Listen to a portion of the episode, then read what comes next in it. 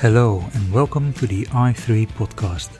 My name is Wouter Klein and I'm the Director of Content for the Investment Innovation Institute. For more information about our educational forums for institutional investors, please visit our website at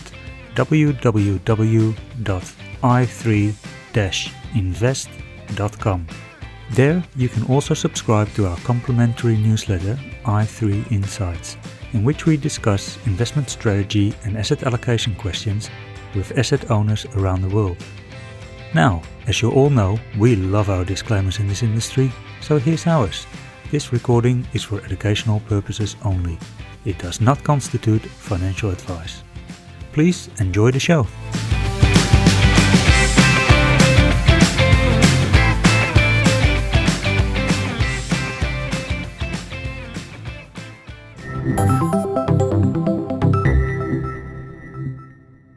In this podcast, I'm speaking with Vijoy Chatterji, who is the founder and president of VMLH, a consulting firm for global institutional investors.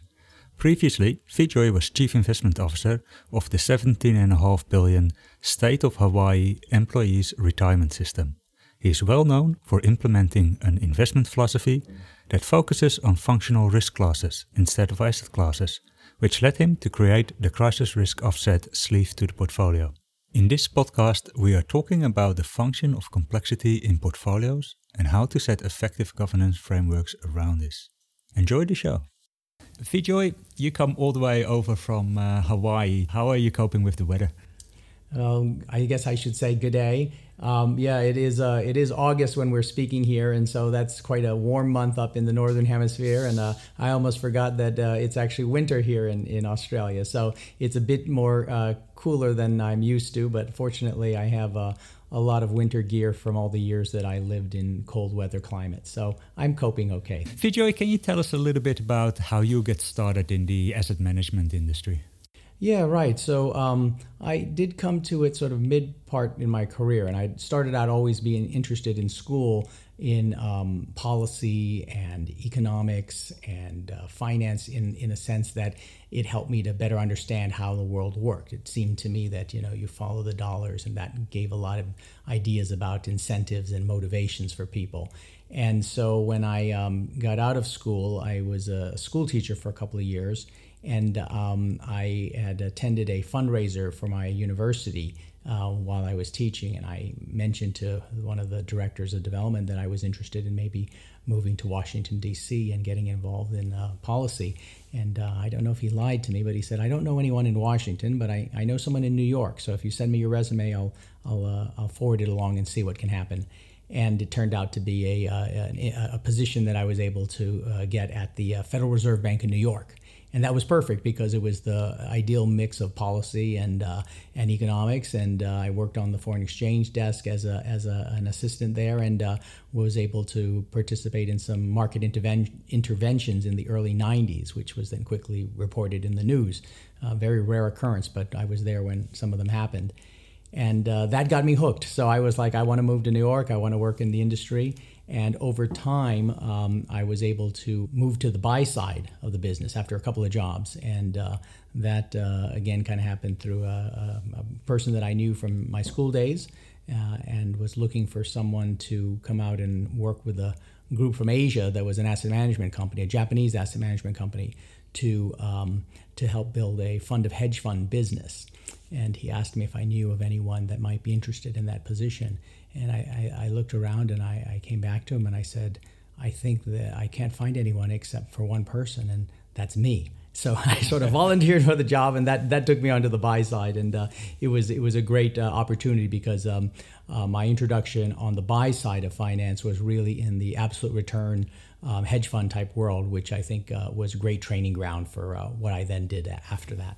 Yeah, it's interesting to hear that you started out as a teacher because it's actually surprising to see how many uh, CIOs uh, started out as teachers and found their way into the investment industry.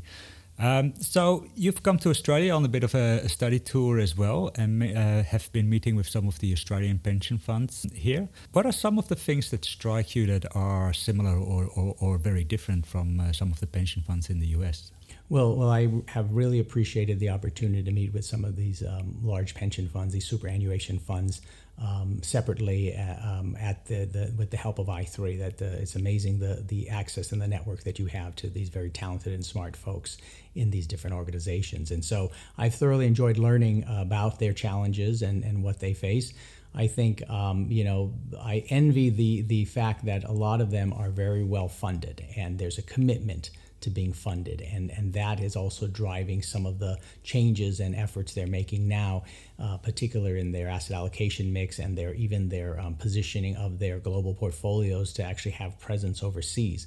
We'll see if that all materializes in the next few years, but it's a very interesting challenge or problem to have rather than um, always having to face kind of, um, you know, um, funding issues, which is sometimes the case for most plans in the United States. Not all, but but a lot of them. Um, but um, in terms of uh, challenges uh, that that, that uh, are, are similar. I think that that all um, asset owners and institutional investors kind of face are are things that have to do with uh, you know adding complexity to the portfolio from uh, in a world where you have very very low rates for bonds, and so you can't rely on them to fund your your requirements. Um, so finding other sources of return is is a great challenge, and I, I admire what uh, what the Australians are doing.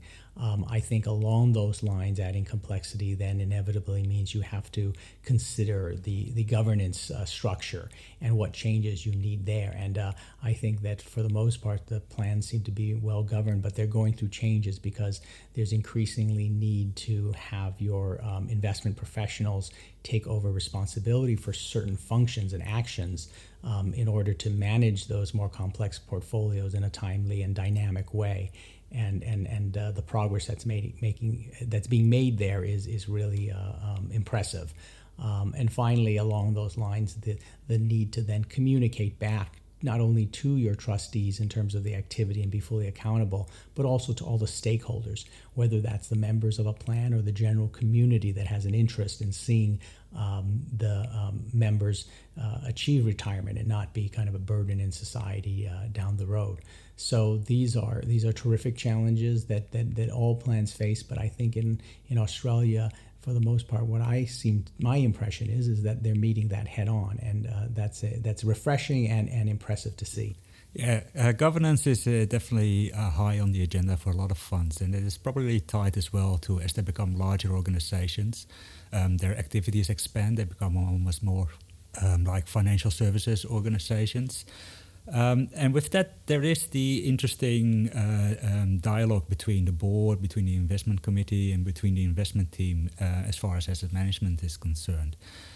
Can you tell me a little bit about how you see um, sort of the best way of having those uh, dialogues and, and where the tasks of the investment team, the board, and the investment committee end?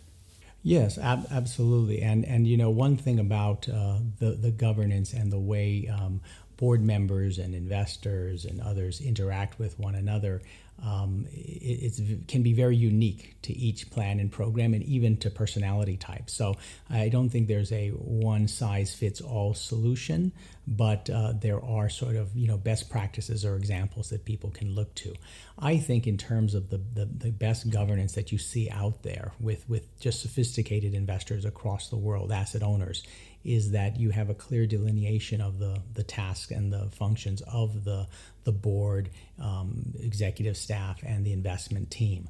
Um, I think at the end of the day, you want to have your board members making very high level but important decisions about the mix of risky assets they want to hold and what they'll tolerate, and the policies related to what they will not invest in, sort of the constraints that they want to put around. And ultimately, they are fiduciaries and they're responsible to the membership uh, and the beneficiaries for the health of that plan, and and that should rest in their hands. And uh, and uh, invest the investment team and CIO and others uh, should recognize that. And at the end of the day, that plan and that responsibility is belongs to them. Now, having said that, um, in terms of the role of the investment team and the, the CIO, um, they really should look at themselves as, a, as the um, group that executes the policy and the broad decisions that the board makes. And so um, they should then um, be accountable, responsible, and transparent back to the board in terms of their activities and their decisions and their performance. But the, the details, very day to day activities, month to month, quarter to quarter, um, those decisions should be made at the level of the person who is actually doing the work. So the CIO should make a lot of decisions, as you would think. But one of the, the key insights of being a chief investment officer or senior investment manager is that you don't want to make you want to make key decisions, not all the decisions.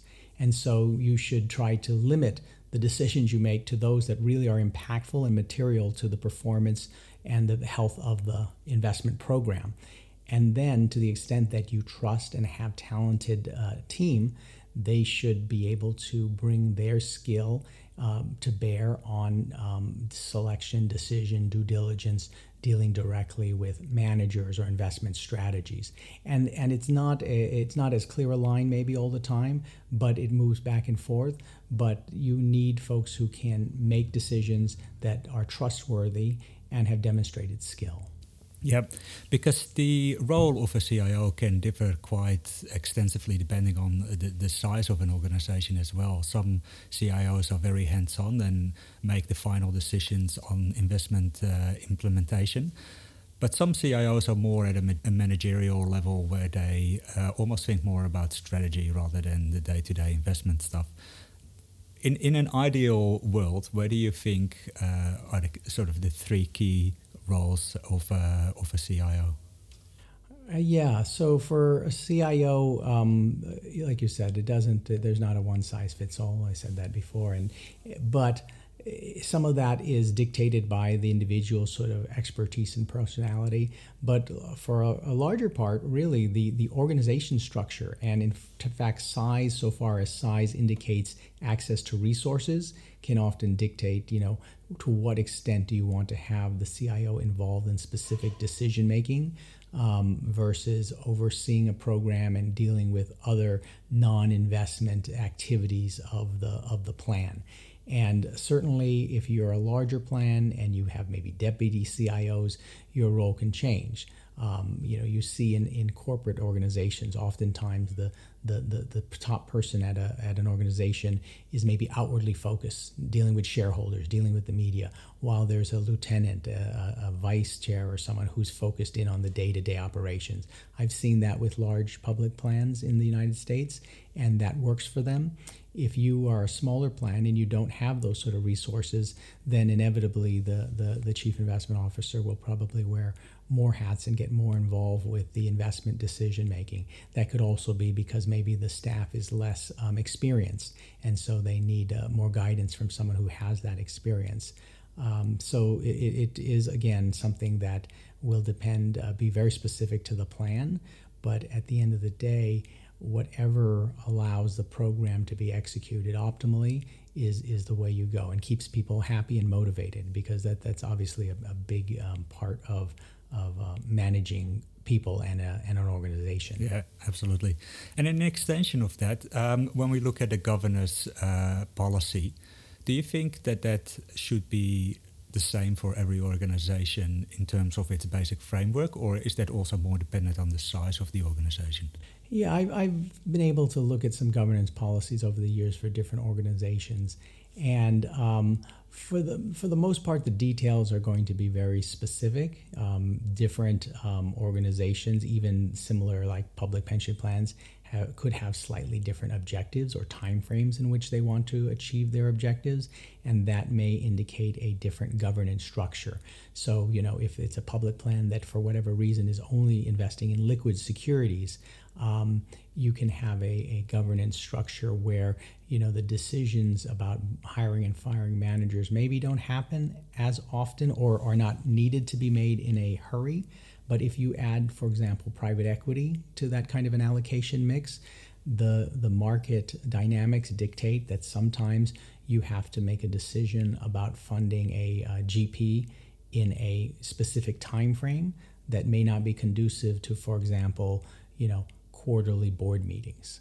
Um, and if that's the case, then you do have to change the governance because of the need to respond and take advantage of those opportunities, but only because the board has decided that that is an asset class they want to hold. So governance would necessarily be a little bit different between those two types of plans. But overall, in terms of delineating um, responsibilities and delegating the um, accountability and performance to um, people who are closest to the actual investments, I think is probably um, a best practice. Yeah. To what degree do you think that um, governance is basically trying to have a official process around creating a good culture within an organization? I mean, we often talk about uh, um, how fiduciary responsibility fits in, how you have to have to focus on the best members, but government seems to be, when you bring it back to the essence, just best practice, the best way of doing things, and fostering that within a team. Um, would you agree with that? I think that um, you know it's always good to look and find best practice, and but you always have to bring it back and make sure that it makes sense for your organization and how it can make sense. And, and sometimes that requires you know tinkering at the edges of what a best practice approach would be. Um, I, and and I think that that's uh, that's important. Um, I think that governance is a little bit different than culture building, in the sense that you know governance is a little more formal and um, and once it's sort of established, you want to stay with it. Where culture can be more fluid, and you have to constantly be aware of a culture building, and and and how that has an impact on the different people, uh, key people in the organization. But um, having said that, not one is necessarily more important than the other, but building culture and values, particularly on the investment side, is critical for the kind of work that uh, that a lot of um, asset owners have to do. They may not set out to become a uh, a, a, a, private sector group like a BlackRock or a Goldman because that's a very different organization, different culture. But the investment mindset of being skeptical, questioning, looking for opportunity, working hard to uncover something that's not easy to find, you know, re- positive returns. Um, that's something that all investors share as a culture. And if you want to have an investment team within your organization, even a government agency, you have to create the space in the room for people to be open and insightful um, and basically become investors. Um, if you don't want to necessarily build that sort of culture, then you're much better off um, outsourcing that uh, responsibility to uh, consultants or asset managers or groups that that are able to build that culture and allow you to operate more flexibly in the uh, in the investment world. Yeah. So, do you think that in the end, um, if you have a good governance framework in place, that that will be additive to investment returns? Will it show up at the end result? Without a doubt, I think that good governance will lead to better performance and a better investment program over the long term. Um, it's hard to sometimes measure that in the sense that if you don't make an investment because you have bad governance, no one's going to say, oh, well, you missed this investment. Um, and it's also difficult to measure because you don't control outcomes. So you can have a good governed program and you can have a bad governed programs, and the returns in terms of investment performance can be absolutely the same. Um, and you would say there's no difference due to the governance, but you're looking at the outcome and there's a lot of things that can affect outcomes that have nothing to do with anything you can control. You know, you get a tweet from the U.S. president. You you you have a um, inter- change in interest rates that the board of governors has decided that has some impact, and and so that is out of your hands, out of your control, and it impact, but it impacts your performance. Um, but having said that, I, I I think that's why you look at the governance, and you'll find over time well governed programs uh, do well. And the example I would give in the United States in the public plan side is there's some large plans who have independent investment boards that are still overseen by the um, by the, the, the state governments that that they operate, but the investments are allowed to, um, again, be built on and, and focused on a culture and a, a process that is really investor centric. And so you look at places like Florida and Wisconsin and Washington State, and uh, they have performed exceptionally well over the long term. And one of their key distinguishing um, characteristics is strong governance. So, where in this process do you bring back the member or the end beneficiary um, in, into place? Is that possible to build that into the governance process, or is that just a function of doing well in your investment returns? I, I think that the member and the beneficiary of these programs mu- must be in the forefront of every decision and every activity that you, you undertake.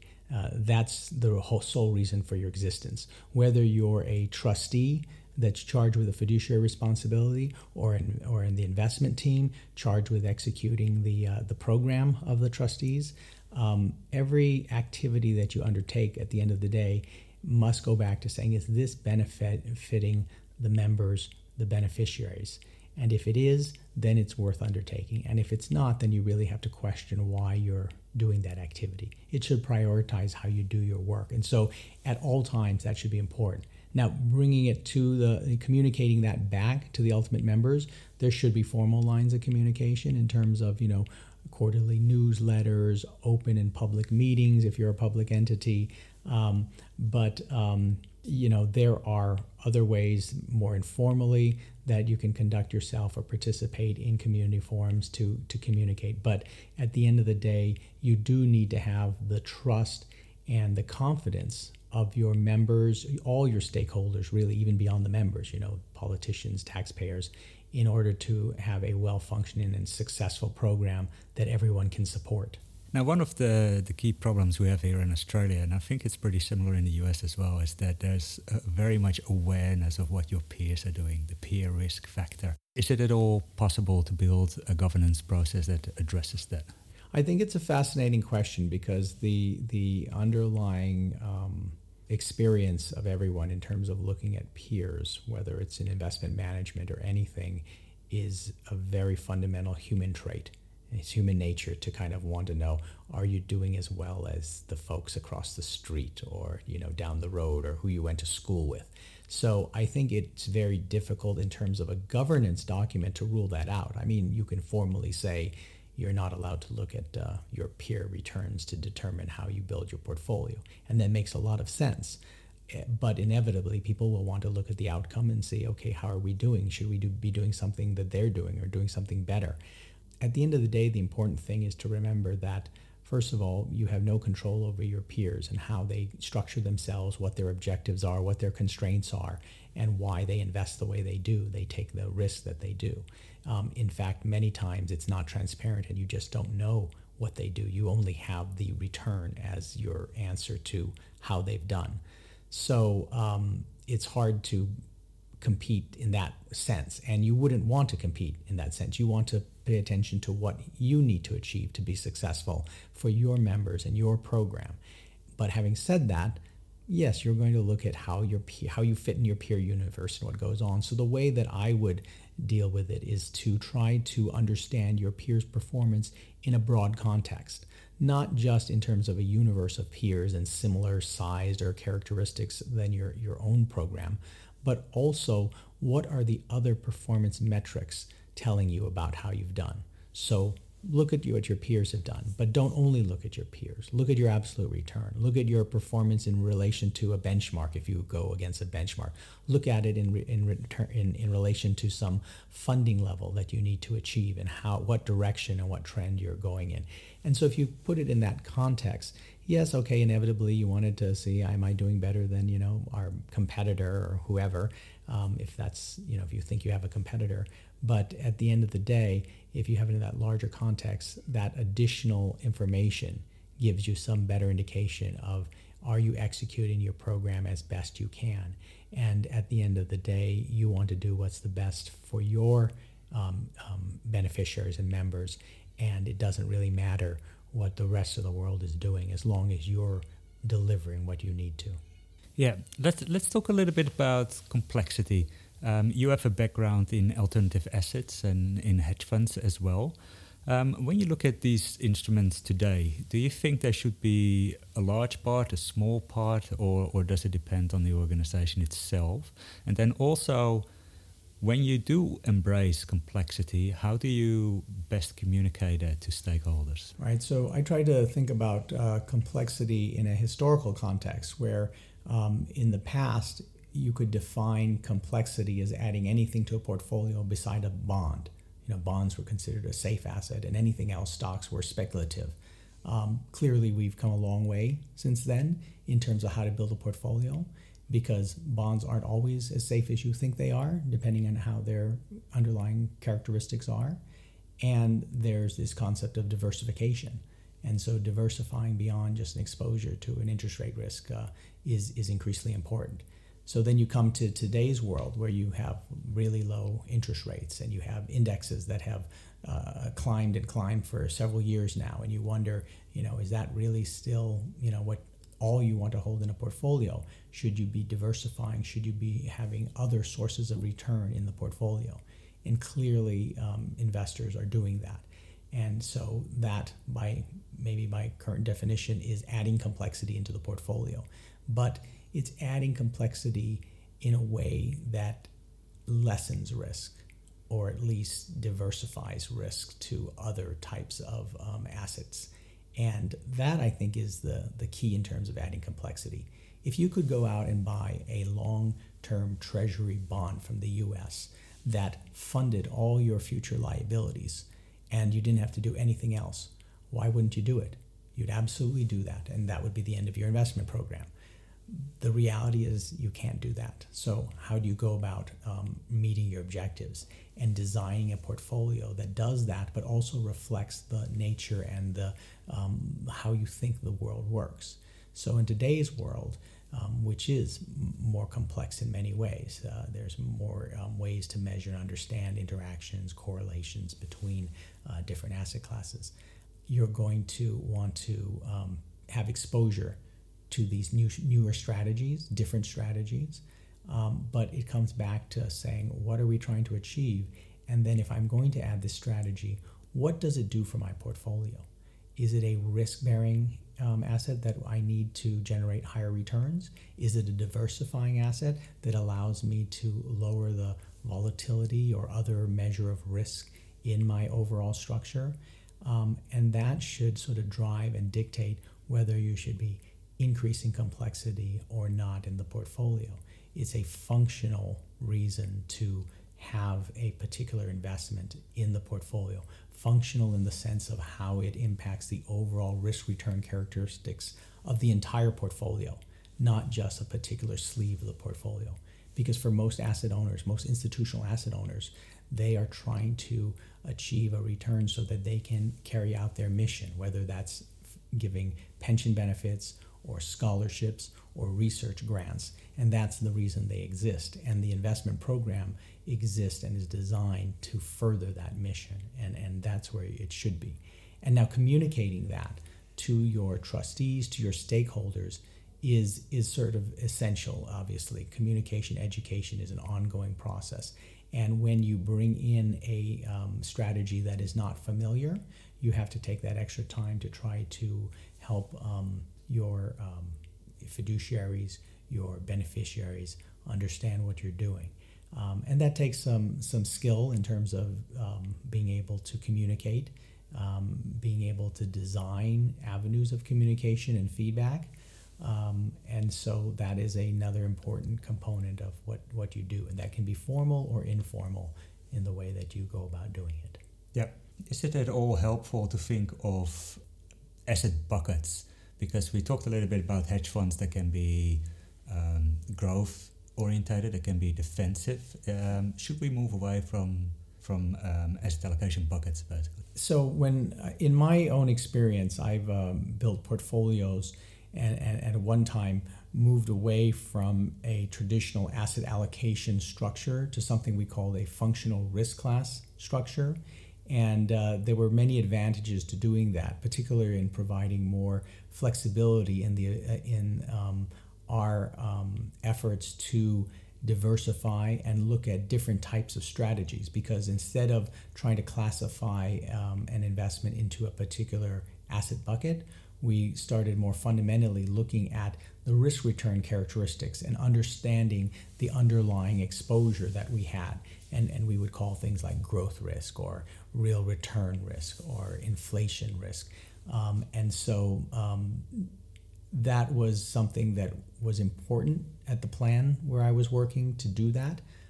But the traditional asset allocation model doesn't necessarily uh, not have strengths. There's some great um, advantages to using that model. One one advantage is that everybody understands it, so it's terrific to be able to communicate. People understand where a stock goes into a portfolio or a real estate investment, and so being able to communicate with uh, general stakeholders and even um, asset managers that bring you product for your portfolio um, that can be helpful. So I think there are advantages and disadvantages to using both. Um, the extra effort to um, move away from the traditional asset class, I think, is a more um, comprehensive way to think about your investments and building a portfolio. I wouldn't necessarily forget the asset class, but I would tend to want to move in that direction. But it takes some work because you're creating language, you're creating um, the need to communicate it at a more intense level with your um, fund managers, with your stakeholders, with your trustees in order to be able to build that kind of a, a portfolio design. Yeah. So, in terms of building that flexibility or that, that complexity into the portfolio, how do you then um, communicate that to, to stakeholders in the sense that do you think that, that, for instance, board members need to have a sophisticated understanding of, of uh, the financial services? Or um, is it okay for them to be more of a general representative of, of members? I, I, so, so in terms of you know who's governing an investment program at, at that high level, the fiduciary, do they need to have the investment expertise? They should have some familiarity with the way that um, business and finance works, obviously, which any educated person will will have. Um, and and they, that should inform their view of how the world works. Now, do they have to be experts in in options or you know stock selection? Not necessarily, but they should be able to ask. You know, they should learn over time in that position to ask good questions, insightful questions, and and expect the the the, the investments professionals team to be able to answer in a comprehensive and reassuring way. So I think that's uh, that's one level that um, that that you can deal and communicate with the complexity. One of the key things about dealing with complexity, or let's say new strategies in terms of balancing, is you do have to show your trustees and your stakeholders that even if you're introducing a strategy that they're not as familiar with, what is it about the strategy that is maybe not unfamiliar? For example, is there an index? Is there a passive way to get the exposure? If that's the case, then you've done that all the time in the portfolio, investing in stocks and bonds. You have benchmarks, you have passive ways to get the exposure, you have active ways to get the exposure. So you've got to balance that in terms of showing um, your um, decision makers or your governance that you, what you're doing is not novel or unknown. There are similarities to the way you go about looking and making investments. And then you balance that with, but this is a little bit different, and this is the innovation, and this is the function that we're in, the, the purpose that this strategy is bringing to the portfolio. So when we, you talk about the complexity of hedge funds, I don't really um, favor having an allocation to hedge funds. I'd rather understand what's the underlying risk return characteristics of a particular strategy, and then is it more growth like? Is it more um, interest rate driven? What are the primary risks? And then can I explain that strategy in terms of those fundamental risks and therefore why it belongs in the portfolio and show that the strategy is has uh, similar features to other strategies that we already invest in and has a way to be measured and um, and held accountable for its performance um, and then um, that then make a recommendation for why you need that in your portfolio to achieve your ultimate return objection, objectives and ultimately the mission of the organization. Yeah, All right, final question. Um, you are well known for implementing uh, a crisis risk offset strategy. Um, do you think that is suitable for every fund, or is that particular to the type of organization? So let's be clear with the crisis risk offset class, it was it is really an offset. It's not a hedge. It was designed because of the particular circumstances of the plan I was working at at the time in terms of their challenges, which had to do with their funding level, negative cash flow out of the fund, and the, um, the experience of going through a couple of major financial crises within a 10 year period, which really depleted um, the funding level, which decreased the funding level. And so, one of the risks that the fiduciaries identified was the, the thought that if they had to go through another drawdown of that nature, um, would the plan be sustainable? So, given that that experience and those characteristics, we said if we know we have to take growth risk, we know we have to be investing in risky assets. So if they were to sell off as dramatically, not even as dramatically as 2008, but even along those lines, how how would we deal with that? And so we came up with the, the crisis risk offset class as a offset to the drawdown in the risky asset. Now, if I were at a different plan that say was more well funded, like 100% funded, positive contributions coming in from the employers and the membership, there wouldn't necessarily be a reason to worry about that sort of drawdown in that the plan, because it's not needing to pay out assets at that time, could um, weather that sort of volatility, that storm. So it wouldn't necessarily be important for that program.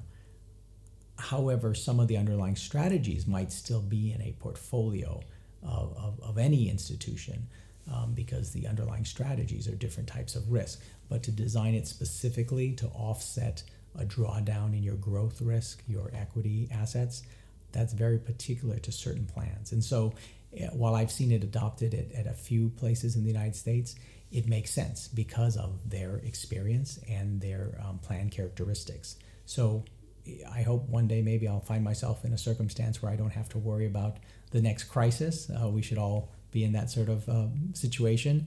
And then I would design a very different portfolio. Yes. Well, let's hope that there won't be any more crises. Vijoy, thank you very much for taking the time to speak with us. Much appreciated. Thank you. It's been a pleasure. Thank you for listening to the i3 podcast. For more information, please visit www.i3-invest.com. Thank you very much.